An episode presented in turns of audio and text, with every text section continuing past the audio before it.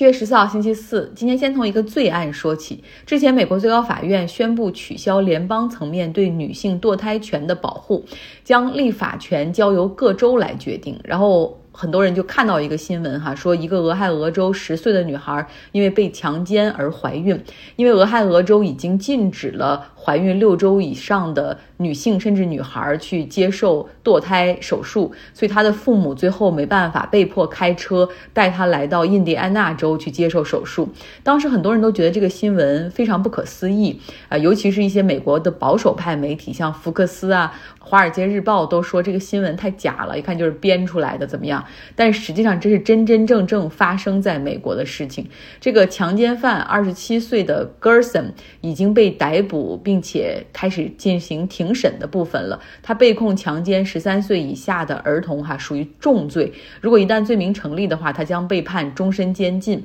因为受害者是孩子。仅有十岁哈，所以为了不对他进行二次伤害，以及出于个人隐私的保护，啊，他不被传唤为证人。但是熟悉这个案件的医生出庭作证啊，并且讲述了事实，以及本案调查的警探也出庭作证。俄亥俄州已经在联邦最高法院取消堕胎权之后，禁止了六周以上的怀孕堕胎，不论是强奸还是 incest，就是。乱伦一律都不得堕胎。那父最后呢？这个父母真的是带着孩子去印第安纳州哈去进行手术，因为那里允许二十二周孕期以下的女性去进行堕胎手术。那这个出庭作证的印第安纳州的医生就说。呃，在联邦取消堕胎权之后，这个十岁的女孩只是他们这个诊所帮助进行堕胎手术的众多未成年人中的一个哈，而且很多未成年人的这种怀孕都是因为遭遇强奸是受害者，他们来自于很多周边其他不同的保守州。其实有一个数据显示，在美国。差不多每一年吧，平均有六到七千十四岁以下的儿童怀孕，而且大部分的这些他们都不是 consensual sex 性行为并未经本人同意，而而大部分这些孩子实际上是受害者。像本案的这个犯罪嫌疑人，他就承认说他他先后两次侵犯这个十岁的女孩。所以在这样的情况面前，哈，这些反堕胎的保守派的人士还是说啊，要保护受害者身体里的那个胚胎啊，非常的重要，那个生命权利也需要被平等重视。但他们却不顾眼前这个受害者本身的精神上的、身体上的创伤，甚至不考虑这样年幼的身体里能否承受一次怀孕生产，以及。如果把这个胚胎生下来，对对这个受害者本身的前途未来会有怎样的影响？哈，所以有些时候他们的这个观点完全经不起推敲。好，美国今天公布了他们的经济统计数据，CPI 达到了百分之九点一，是再次超过了普遍的预期。好在近期的原油价格是下降了百分之十，所以下个月的情况可能会稍微好一点。消费者所使用的汽油这个价格也是下降了，而且是连续二十八天一个下降的过程。像加州这边的油价下降的幅度大概有百分之十六左右。那么这个油价还会继续降吗？从供应端来看，现在墨西西哥湾很快会迎来飓风季，那这会影响那个地方的产能，需要关停。呃，不过呢，好在美国政府正趁在现在这个油价下降的这个过程之中，正在缓慢的增加他们的原油储备，所以一旦最后产能大幅下降的话，他们可以有节奏的释放能源储备来缓解油价的压力。那油价下跌，我们之前说了哈，主要是因为担心全球经济可能陷入衰退的这种担忧哈，然后消费锐减。呃，不过呢，长期来看，我不知道哈，如果你只从那个股神巴菲特他的持仓来看，可能他对油价还是很有信心的。最近，巴菲特的伯克希尔哈撒韦。就披露了他们最近的一些交易的情况，就在两个交易日里面，他们就疯狂的买入了西方石油，增持了一千二百万股。所以大家有如果做美股的话，可以关注关注这个股票，看看最后能到底涨成什么样子哈。我巴菲特是不是要对它进行一个？控股啊，我们来打个问号。而之前和一个朋友讨论说，你看我们生活中感觉经济还挺火热的，可是为什么所有人都在说经济衰退？哈，还有公司真的在裁员。我那个朋友就说了，如果说这个央行、经济分析师，然后经济学家对未来的预期都是这样的话，也就是所有人都开始觉得经济会不好，哪怕现在不是真的，它也会变成真的，因为企业开始裁员、削减成本、减少投资，那我们普通消费者手中的这个钱就会少哈，也就会影响消。费，所以悲观的预期会转化成为悲观的现实，而而且这个时间可能会很快哈。那现在看到微软和 Facebook 都已经公布了他们的一个裁员计划，同时宣布放缓新增岗位的招聘。最后我们来到斯里兰卡哈，依旧是混乱的状态。那个不受欢迎的落荒而逃的总统拉贾帕克萨，昨天不是说了他跑到马尔代夫吗？但是他没有像之前的那样承诺的一样哈，在周三宣布辞职。他只是给议会的议长发了一个声明哈，要求他代为啊转达向民众，哎，就是说总统暂时留在海外，那任命。总理维克勒马辛哈出任代理总统，行使职责。这个维克勒马辛哈是今年五月份才被拉贾帕克萨提名来出任总理的哈，所以百姓们是非常生气，就认为说你偷了我们的钱跑到国外去还不说，现在你拒绝辞职，而且要任命自己的人继续来执掌这个国家啊，然后阻碍我们行使正常的这种民主选举选出新的政府的权利哈，所以很生气，抗议者就跑到了政府大楼。楼哈，也就是总理办公室这边要求总理下台。对峙之后，抗议者占领了政府大楼。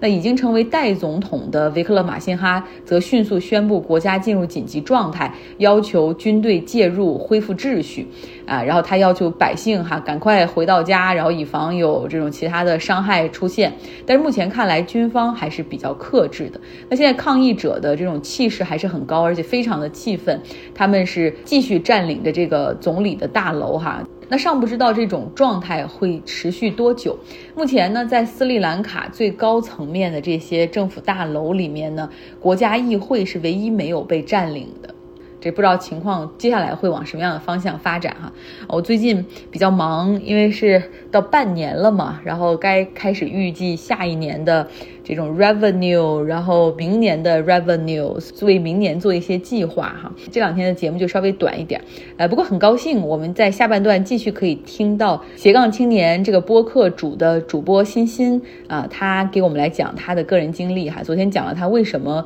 呃自己是一个全职的在硅谷工作的软件工程师，但是还要去做一个播客哈，这是他的一个精神花园，我很喜欢这种说法。那今天我们就来听听，作为一个门外汉，然后开始做一个 podcast，这已经是一个红海了。还有微信公众号，然后他是怎么样实现从零到一的？有什么样的制作和推广的策略？我想问你，做一期节目，应该从联系嘉宾到准备提纲，然后到最后你采访录制，把它制作成音频的节目。另外，你还放很漂亮的这种微信公众号的文案。我不知道你做一期节目到底要花多长时间。最一开始会花挺久的，因为那个时候我还没有摸索出来一个比较高效的流程。但后来就是形成自己的一套这种 工作流之后，就会越来越快。其实我觉得就是像您刚刚说的那种，呃，录节目、剪节目，包括写微信公众号的文章，其实这些都不是花费时间最长的。其实花费时间最久的是我在之前。找嘉宾、联系嘉宾，包括查资料、设计问题的时候，对，就这个可能是一个重头。作为你从来其实，在过往学习的经验、工作的经验，其实跟媒体啊、播客啊这些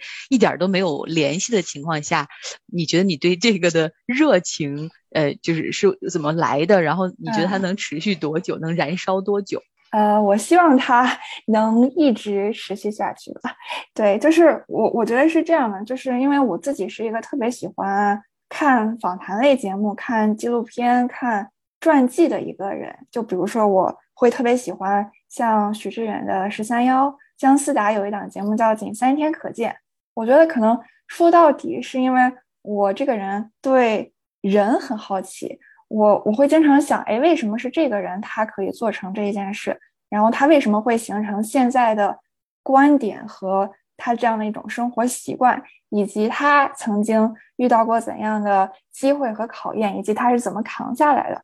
而且我觉得我到了美国之后，就是遇见了很多来自不同国家、不同文化背景的人。然后我每遇到一个新朋友，其实我都特别想问一下，就是你祖上是 来呃从哪一个国家来的？然后他们当时是出自一个什么样的美国梦？那你现在在美国，你喜欢这个国家吗？你对这个国家有有没有一些小小的抱怨和不满？对，但这些问题你肯定不可以，不可能一见面就问，对吧？就是会有点冒犯，甚至是有点啊政治不正确。但我其实心中一直会有这样的疑问的，所以我可能就是出于我自己的这样一个好奇，嗯，才产生了这一系列的节目。现在就是完全是在就自我激励下去做一个这个节目。关于这个节目，你我不知道它在不在你的职业规划的一部分。其实我现在还挺享受这个状态的，就是它是我的一个业余爱好，就它不是我的主业，这样我不会，呃，我不会为它感到那么的焦虑，就反而它可能成为了我就是生活中除了工作以外另外的一个惯例，因为我觉得惯例这个东西它其实呃蛮给人安全感的，而且嗯，因为。这一个系列是我自己创作的东西，然后它是我的公司，然后什么组织啊、单位这些带不走的，它只是属于我，所以就相当于是我自己给自己搭建了一个小小的精神花园。当生活欺骗了你，你就可以逃离到这个小小的花园里来休憩休憩一下。对，所以我我觉得，嗯，这是它对于我来说的一个意义。我这个节目的本身，我其实是希望能。让每一个嘉宾通过分享他们的专业知识，然后来解决解决大家对某一个呃职业、某一个领域的疑问和好奇。那同时，我也会尽可能的去挖掘这个嘉宾他比较个人的一面，然后也是希望能让大家看到人生的不同的可能吧。你说的太好了！我原来在做媒体的时候，其实那个节目。更多的是工作的一部分，但是后来来到美国之后就不做媒体了，我才发现就是就这个东西真的就是我的就是一亩三分地，就是我自己的呃东西，还有我做这个节目是为了表达自己的心声，解决自己的疑惑。或者是通过这样的途径，可以和就是我还希望可以保持联系的朋友们，然后让他们知道我这边的经历、生活，然后我过得怎么样。就像你说，这是一个自己的收获哈，跟你的日常生活完全的隔离开来的。我喜欢你用的那个词儿“精神花园”，对，真的说的太好了。是，而且我觉得这个节目也让我收获了很多和不同人的连接吧，因为其实最一开始的嘉宾都是我。我的朋友，然后或者是很我很多年没有联系的一些老同学，所以他其实给了我一个和他们叙旧的机会。然后可能还有一些嘉宾是我之前只跟他有一面之缘的人，但是我都通过访谈可以能更深入的了解他，或者是重新的去认识他。这过程中可能会有很多的惊喜。然后我也发现，可能我的很多家人和朋友，他们都一直在默默的收听我的节目。然后他们可能呃偶尔还会给我留个言，说：“哎呀，听到你的声音就像见到了你一样。”然后我看到这样的留言也会非常的感动。然后最重要的是，我通过这个节目也认识了很多我自己很喜欢的播客主播，就比如说像像您，我也可以带着我的去我的节目去搭讪一些我特别想认识的人，然后也会比较有底气一些。因为我一开始做这个播客，呃，其实因为是我自己原来在国内有听众嘛，所以它一下子就那个量就起来了。虽然也不是特别大，增长极其缓慢，但是最起码它就大概可能保持每天在微信公号上有一个差不多两千一两千左右的阅读量。嗯，然后我想问，对你来说，其实一个刚刚开始做的这个微信公号。它的就现在我们叫什么带引号的获客成本其实是很高的，你想获得这种流量其实也是很难。我不知道你会平时用什么样的办法去去推广。我从来没有在朋友圈里去推广过我的播客，在朋友圈里的那些人，很多人其实我不熟，我不并不希望我去刻意的告诉他们，你看我在做这个，你们来听，结果他们又可能要去评论，或者难免对我有一些新的判断，比如你怎么到了美国之后变成这样了，你怎么有这样的想法，怎么忘本了，我就不想要这些。所以，但我知道你的初衷肯定是希望更多的人听到和和了解你的节目，对不对？所以，你怎么样去去获得新的听众呢？我最一开始可能是会鼓励我的嘉宾在他们的朋友圈里转发，就是这样。每次我的节目都是在一个不同的一个朋友圈里面得到这种曝光。对，然后呃，也是我的节目，呃，因为放在国内的一些平台，比如说小宇宙，然后之前我有三期节目上过他们的首页推荐，然后我觉得可能也是因为那三期节目的话题，嗯，比较新颖，可能之前没有人做过，就一期是关于马球这一个爱好的，然后还有一期是关于犯罪学这个专业的，然后还有一期是关于。蛋糕设计师这一个职业的，就这三个都非常的小众，但是非常的抢眼。呃，也是通过那三次的首页推荐吧，让很多在听播客但可能不认识我的人了解到了我我的节目。对，然后其实还有就是我可能会去找一些，嗯，他自己也在很用心经营自己社交媒体账号的人来做嘉宾。这样的话，他也会很。乐意帮我在他的平台上分享我的节目，嗯，可能这也是一个能让更多人了解到我、认识到我的一个嗯小窍门吧。来，你不只是一个好的程序员，一个好的内容制作者，你还是一个好的 BD，可以做 business development。我们的团队需要你。比如说，有人也问我说：“你做这个到底是为啥？是要变现，还是为了广告，还是什么？你怎么样去激励自己？你有想过这些方面吗？就是说，在物质上的激励。物质上的还真没有，因为我觉得那样好像做视频能更快的达到一个。物质上的这种回报，因为其实播客的受众还是一个比较小的群体，然后可能，嗯，我觉得现在的受众可能大家也更喜欢这种图文并茂，然后 有图有真相有视频这样的一个有视觉上刺激的这样的一个形式。我我觉得我现在做这个可能更多的是在追求一些可能能在知识和视野上给我的一些回报吧。因为，嗯，我每做一期节目，很多都是一些我不太了解的行业。那为了，嗯，能把这期节目做好，那我可能会去提前熟悉那个行业的一些呃基础知识，然后它运行的逻辑，甚至是那个行业的一些黑话。然后，这对我来说其实是一个特别有动力的一个学习和自我提升的过程。对，然后每次和嘉宾聊完，然后我我也会让他们推荐一些。嗯，他们觉得特别好的那一个领域的书或学习资源，像之前咱俩聊的时候，我就让你给我推荐了一些你平时会阅读的新闻媒体和信息源，然后那个对我来说也是一个很好的收获，然后我就可以根据这些嘉宾背书过的好物推荐来抄作业，自己再去进行那一方面更深入的一个学习。然后我最后一个问题啊，就做播客有什么东西让你觉得很困惑吗？或者你觉得很难？呃，我觉得，因为我做的是一个访谈类的播客，所以对我来说，嗯，比较难，或者是需要我去学习和体会的两个事情，一个是如何问出好的问题，然后第二个就是如何在对方回答完你的问题之后，做出非常合适、恰当，甚至是有一点调皮机智的回应。这个是我一直在，